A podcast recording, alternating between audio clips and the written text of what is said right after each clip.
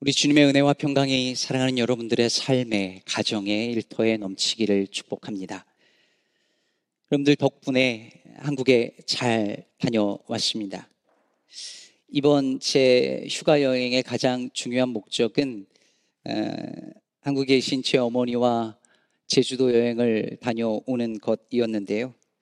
그래도 그 일정 외에 남은 시간들의 어, 시간들을 뭐 사람들도 만나고 또 설교 요청 받은 데도 있어서 그런 일정으로 채우려고 했었습니다.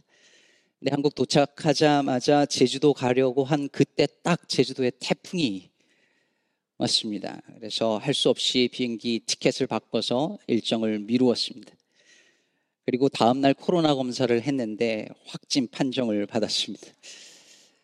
그래서 7일간 꼼짝없이 격리를 해야 했습니다. 그래서 어, 설교 일정 잡았던 거 다 취소하고 사람 만나는 거 모두 취소하고 에, 당황스러운 시간을 보냈습니다. 그래도 음, 고향 집에 내려가서 7일간 어, 어머니가 해주시는 밥 세 끼를 꼬박꼬박 먹으면서 아주 잘 쉬었습니다. 아침에 눈 뜨자마자 어머니께서 갈비가 있는 상을 제 앞에다가 들여미시면서 새끼를 제가 원래 그렇게 많이 안 먹는데 거의 다 남김없이 다 받아 먹었습니다. 그래서 제 평생 어, 그렇게 한 주 동안 아무것도 안 하고 한국 드라마를 실시간으로 보면서 어, 새끼 밥을 꼬박 먹으면서 쉬어본 적이 없는 것 같아요. 그리고 나서 어, 어머니와 제주도도 가고 정말 행복한 시간을 보냈습니다. 고향집에서 격리를 하면서 헛웃음이 났습니다. 제가 한국 가기 전에 몇 달 전부터 한국 가면 할 일, 목록을 다 적었었거든요. 시간이 없으니까 아침에 누구 만나고 점심에 누구 만나고 저녁에 누구 만나고 이거를 꼭 빽빽하게 다 적었는데 하나도 할 수가 없게 된 거예요. 황당하기도 하고 재밌기도 했습니다. 사람이 마음으로 계획을 세울지라도 그 걸음을 인도하시는 이는 하나님이시란 말씀이 생각이 났습니다. 참 인간의 계획이라는 것이 힘이 없구나 다시 생각했습니다. 인간의 계획을 무력화시키는 많은 요소들이 있죠. 그런데 그 중에 가장 힘이 세고 결정적인 요소를 하나 꼽으라면 그것은 죽음일 것입니다. 죽음은 인간이 하려고 하는 그 어떤 완벽하고 완전하고 화려한 계획도 다 한순간에 수포로 돌려버립니다. 죽음 앞에서 인생이 세운 그 계획과 그 계획 목록은 한낱 휴지 조각에 불과합니다. 그런데도 오늘날 현대인들은 이 죽음이라는 주제 앞에서 진지하게 그리고 정직하게 성찰하려 하지 않습니다. 눈을 떠보십시오. 눈 뜨면 단 하루도 빠짐없이 우리 주변의 세계 곳곳에 누군가가 어떤 사람들이 죽었다는 소식이 단 하루도 빠짐없이 들려옵니다. 그런데도 우리는 그 죽음이라는 그 리얼리티를, 그 현실을, 그 실체를 진지하게 받아들이지 않고 밀쳐버립니다. 마치 그것이 보이지 않는 것처럼, 마치 들리지 않는 것처럼 옆으로 밀어 놓습니다. 듣기 싫어합니다. 너무 많이 들어 무덤덤해지기도 했습니다. 이런 사회 속에서 누군가의 죽음은 한낱 뉴스거리, 가십이 되고 맙니다. 오늘 본문은 사울과 요나단의 죽음에 대한 소식을 들었던 다윗이 어떻게 반응했는가에 대해서 기록하고 있습니다. 여러분 잘 아시다시피 사무엘 상은 사울과 요나단이 죽는 이야기로 끝나죠. 그리고 어제부터 시작한 이 사무엘 하의 이야기는 사울과 요나단이 죽었다는 이야기가 다윗 귀에 들려지면서 이야기가 시작됩니다. 다윗이 아말렉과의 전쟁을 마치고 시글락에서 머물고 있을 때 어떤 사람이 옷이 다 찢어지고 머리에 흙을 묻은 상태로 다윗에게로 달려왔습니다. 그때는 사울 왕이 죽은 지 3일째 되는 날이었죠. 그 사람이 말하기를 자기는 사울 군대에 속했던 사람이었는데 지금 전쟁 중에 이스라엘 군사들이 많이 죽고 그 중에 사울 왕과 사울의 아들 요나단도 죽었다는 겁니다. 깜짝 놀랄 만, 만한 예상하지 못했던 소식을 들은 다윗이 그 청년에게 넌 그걸 어떻게 아느냐라고 묻죠. 사실관계를 확인하고자 한 것입니다. 그러자 그가 대답하기를 자기가 우연히 길보아 산에 갔는데 거기에 사울 왕이 쓰러져서 창에 기대고 있고 그 뒤를 블레셋 병거와 그리고 기병이 쫓아오는 긴박한 상황인데 이 사울 왕이 자기가 지금 너무 고통스러운데 그러니 나를 죽여달라고 했다는 것입니다. 그래서 이 아말렉 청년이 그를 죽이고 사울 왕의 왕관을 벗기고 팔에 있는 고리를 벗겨서 가지고 왔다는 거예요. 여기서 이 성경 이야기를 사무엘 상부터 쭉 읽어오고 있는 독자들은 이 청년의 말이 사실인가 의심할 수밖에 없습니다. 왜냐하면 사무엘 상이 끝나는 그 지점에서 사울이 어떻게 죽었는지 성경이 진술하고 있는데 그 진술과 이 청년의 말이 안 맞기 때문이죠. 사무엘 상 11장, 31장에 보면 분명 사울이 전쟁의 패배의 순간, 죽음의 순간에서 저 할례받지 않은 블레셋 군사들에게 의해서 자기가 죽임당하는 그런 불명예를 얻을 수 없어서 부하에게 자기를 죽여달라고 하죠. 그런데 부하가 죽임, 그 왕을 죽이는 것을 두려워하고 거절하자 스스로 사울 왕이 창에 몸을 엎드려서 스스로 자결합니다. 이스라엘 왕으로서의 마지막 디그니티를 지키려 했던 것 같습니다. 그렇다면 이렇게 스스로 자결했다라고 증언하고 있는 성경의 기록의 근거에서 다윗에게 자기가 사울 왕을 죽였다라고 말한 아말렉 청년의 이 말은 아마도 거짓말이었을 것이다. 우리는 짐작할 수 있습니다. 그렇다면 그는 왜 거짓말을 했을까요? 쉽게 미루어 짐작할 수 있죠. 다윗과 그토록 적대 관계에 있는 사울 왕을 죽였다라고 하면 다윗이 기뻐하면서 상을 내릴 것이라고 기대한 거죠. 그래서 그는 사울 왕의 군대에 속해 있는 사람이면서 다윗 왕에게 뭐라고 부릅니까? 내 주요, my lord. 이렇게 부릅니다. 다, 사울과 요나단만 없으면 이제 왕권은 다윗에게로 돌아가는 거잖아요. 다윗에게 그러니 이보다 더 좋은 소식이 어디 있겠는가? 분명히 다윗 왕이 나에게 상을 내릴 것이다. 기대했을 것입니다. 더구나 사울 왕이 어떤 사람이었습니까? 다윗을 죽이려고 자신의 모든 권력을 총동원해서 다윗을 쫓아다니던 사람입니다. 다윗은 사울을 피해서 수도 없이 도망 다녔고 광야를 떠돌아다녔고 심지어 적국의 망명을 신청하고 적국의 왕 앞에서 침을 질질 흘려가며 미친 척 하도록 만든 그 장본인이 바로 사울 왕이었지 않습니까? 그런데 그 사울 왕이 죽었다는 거예요. 이제 다윗은 살았어요. 아니, 산 정도가 아니라 이제 왕위가 다윗에게로 가는 겁니다. 평생의 수건이 풀렸어요. 이보다 더 다행스럽고 기쁜 소식이 어디 있어요. 근데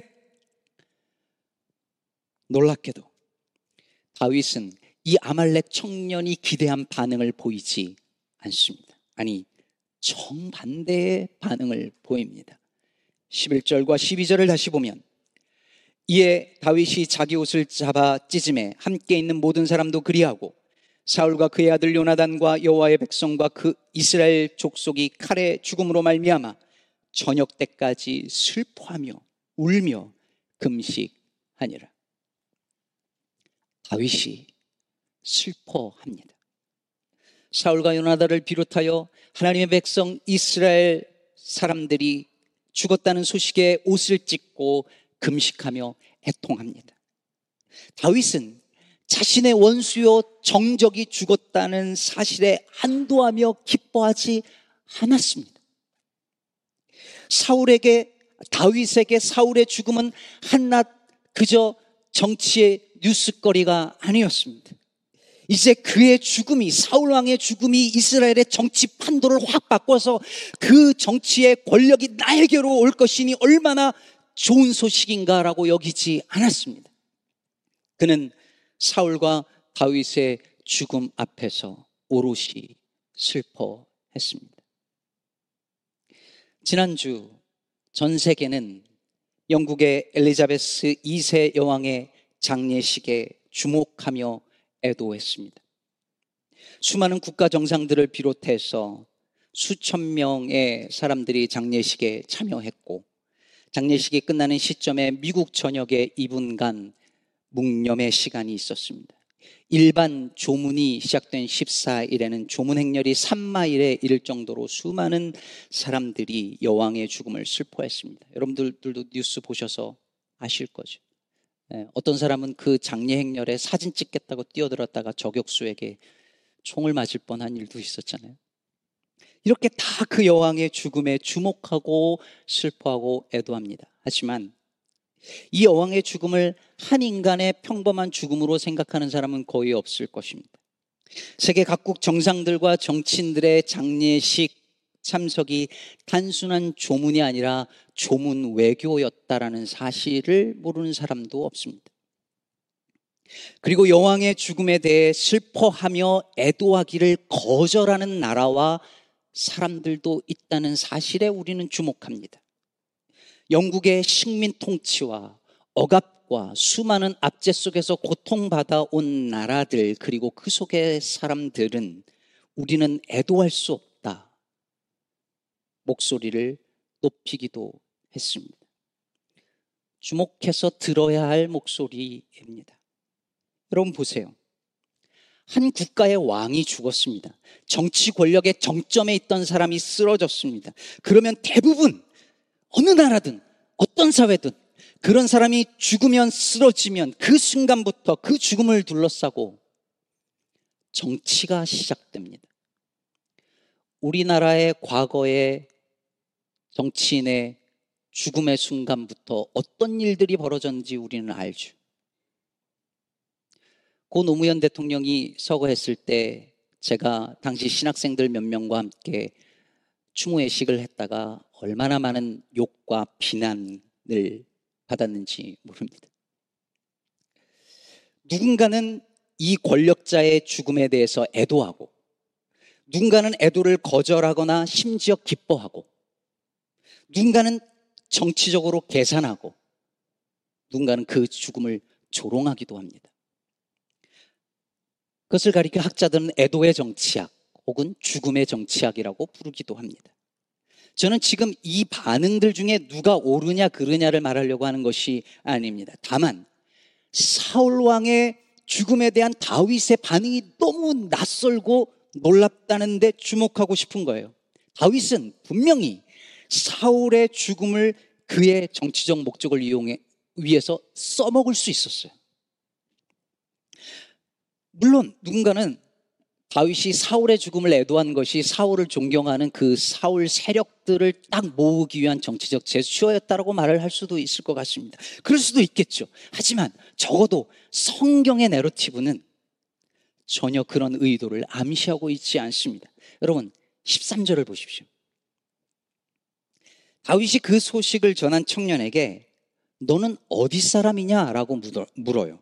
그러자 나는 아말렉 사람 곧 외국인의 아들입니다. 라고 대답을 하죠. 사실 이 사람이 아말렉 사람이라는 건 이 앞에 얘기 이미 나왔는데 다윗이 알면서도 재차 물었습니다.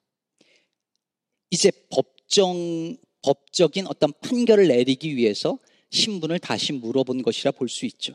여러분, 사울을 죽였다고 내가 죽였다라고 말하는 이 청년이 아말렉 사람이라는 게 여러분 얼마나 아이러니하고 놀라운 일인지 아십니까?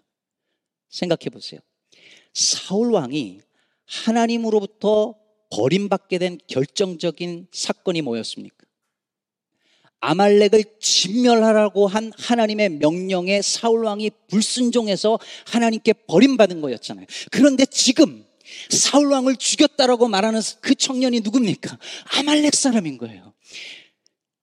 사울이 순종하지 않아서 진멸하지 않아서 거기에 남은 아말렉 그 청년이 내가 사울을 죽였다라고 말한다면 그 이야기를 들을 때 당연히 무슨 생각이 듭니까? 사울이 벌 받았구나. 사울이 천벌 받았구나. 순종하지 않은 대가로 벌을 받았구나. 생각이 들겠죠. 그리고 우리가 왕이라면 그렇게 자신의 정적의 죽음에 대해서 종교적인 레토릭을 써서 하나님께서 이 불순종한 이 악한 왕을 치셨다라고 백성들에게 다 알리면 백성들이 하나님을 경외하는 그 백성들이 사울에 대한 마음을 버리고 두려움 속에서 다윗에게로 모여들지 않았겠습니까?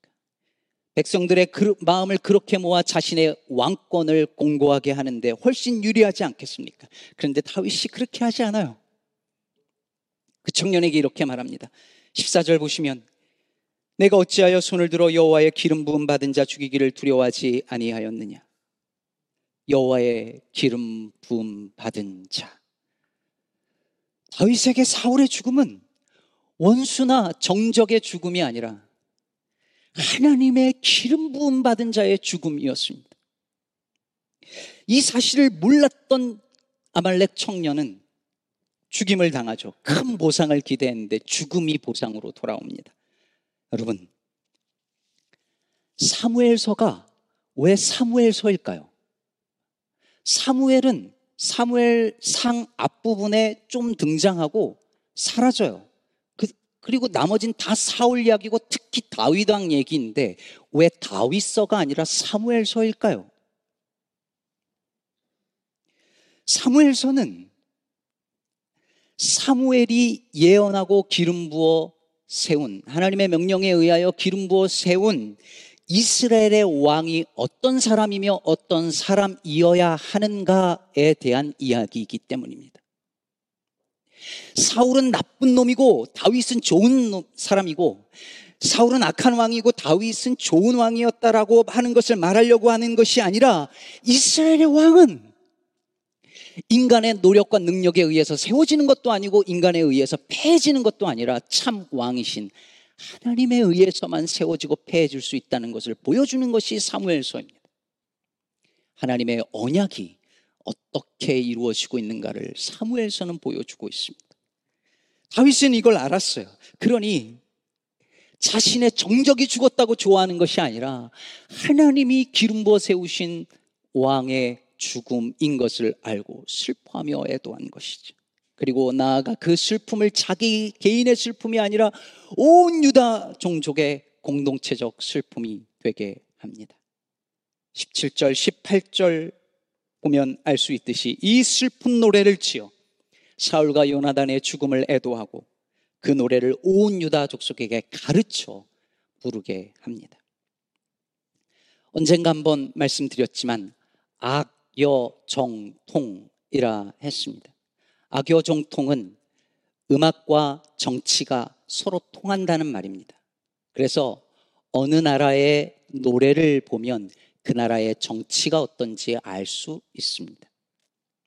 다윗이 지어서 온 백성들에게 부르게 한 이 애가 속에는 이스라엘의 왕으로서 다윗이 어떤 정치를 했는지 담겨져 있습니다. 우리는요, 다윗의 노래 하면 뭐가 떠오르시나요? 다윗이 법계가 들어오는 것을 보고 너무 기뻐서 옷이 다 흘러내려가는지도 모르고 막 춤을 추며 노래했다는 그것만 생각하죠. 그래서 찬양 중에도 나는야 다윗처럼 춤을 출 거야 이런 찬양이 있어요. 그래서 교회도 언제나 기쁨과 감사와 승리의 노래만 부르려고 합니다. 우리의 삶의 현실은 그렇지 않아도 그건 마치 없는 것처럼 밀어버리고 그렇게 하려고 합니다. 한국의 어느 아파트 엘리베이터를 탔는데 한국 엘리베이터에는 이렇게 스크린 있고 거기에 광고가 계속 나오잖아요. 그 교회 광고가 나오는데 그 교회 광고 멘트에서 옛날 한국에 다닐 때 익숙하게 들었던 인사말이 들려오더라고요. 오늘도 승리하세요. 승리하세요. 승리하리라, 승리하리라. 교회는 승리해야만 한다고 가르치고 승리에 관한 노래만 부릅니다. 그런데 다윗의 이 노래는 패배를 노래합니다. 그들의 왕과 용사가 쓰러졌다고 노래합니다. 패배와 죽음의 현실을 부인하지 않고 있는 그대로 받아들이도록 가르칩니다. 하나님의 백성도 실패할 수 있다고. 믿는 사람도 병들 수 있다고. 넘어질 수 있다고. 죽음의 현실을 우리도 맞이할 수 있다고. 노래로 가르칩니다. 그래서 백성들은 죽음을 이 죽음의 현실을 슬퍼하고 애도하며 있는 그대로 받아들이는 법을 배웁니다. 잘 알려지지 않았지만 제가 좋아하는 이능표 시인의 춘천 가는 길이라는 시가 있습니다. 장의 차를 보고 속도를 줄인다. 누구인지 알 수 없지만 한 생을 살았으니 경의를 표할 일이다. 마음을 접고 춘천 가는 길, 들꽃을 보고 걸음을 멈춘다. 이름도 연유도 알 수 없지만 한 생이 피었으니 고개를 숙일 일이다. 여러분, 장의차를 보고 누군지 알 수 없지만 경의를 표하는 마음과 이름 모를 들꽃이 피어 있는 것을 보고 고개를 숙이는 마음은 다른 마음이 아니라 한 마음입니다. 죽음에 대해 애도할 수 있는 마음은 생명을 소중히 여기는 마음에서 나오는 것이니까요. 여러분 식사 기도할 때 뭐라고 기도하시나요? 하나님께서 이 음식을 내게 주신 것에 감사하는 건 물론이지만 그 음식들이 이 식탁에 오르기까지 죽어간 그 수많은 죽음에 대한 애도의 시간으로 삼는다면 우리도 그 밥을 먹고 누군가를 살리는 삶을 살 수 있지 않을까요? 오늘날 수많은 죽음의 소식들이 우리 주변에 들려올 때에 우리는 외면하고 또는 조롱도 하고 또는 침묵합니다. 바로 우리 이 지역에서 들려오는 매일 들려오는 총격 사고로 인한 죽음의 소식에 우린 무덤덤합니다. 기후 재앙으로 죽어가는 수많은 것들에 대해 무덤덤해집니다. 그러나 시인 윤동주는 노래했죠. 모든 죽어가는 것들을 사랑해야지. 그리고 내게 주어진 길을 걸어가야겠다. 다윗은 자신이 사랑했던 요나단만 아니라 자신의 정적이고 자신을 그토록 괴롭혔던 사울의 죽음도 함께 애도하며 그 고통의 운율과 노래를 덧입혔습니다. 이 부분을 다룬 유진 피터스는 그의 책에서 이렇게 말합니다. 이 비탄을 가르치라. 사울의 적의와 요나단의 사랑을 어떻게 대해야 하는지 가르치라. 그 고통들의 형식과 운율과 노래를 부여하라. 고통은 최악이 아니다. 미움받는 것은 최악이 아니다. 사랑하는 사람과 결별하는 것은 최악이 아니다. 죽음은 최악이 아니다. 이번에 한국에 가서 20년 만에 추석을 고향에서 보내면서 격리가 끝나는 딱 그때가 추석 명절이 시작하던 날이었어요. 고향 친구들 고등부 때 같이 웃고 울며 기도하던 친구들을 만났습니다. 그 중에 한 친구가 제게 전혀 몰랐던 사실 하나를 알려주었는데요. 제가 미국에 있던 어느 날 그 친구의 아버지께서 갑작스런 사고로 돌아가셨답니다. 사고였습니다. 그때 이, 이 친구가 저 경남 먼 곳에서 어, 일을 하면서 정신없이 일을 하던 시절이었는데 아버지의 사고 소식을 듣고 올라오는데 그곳에서 충북 제천까지는 꽤 걸리는 시간이었습니다.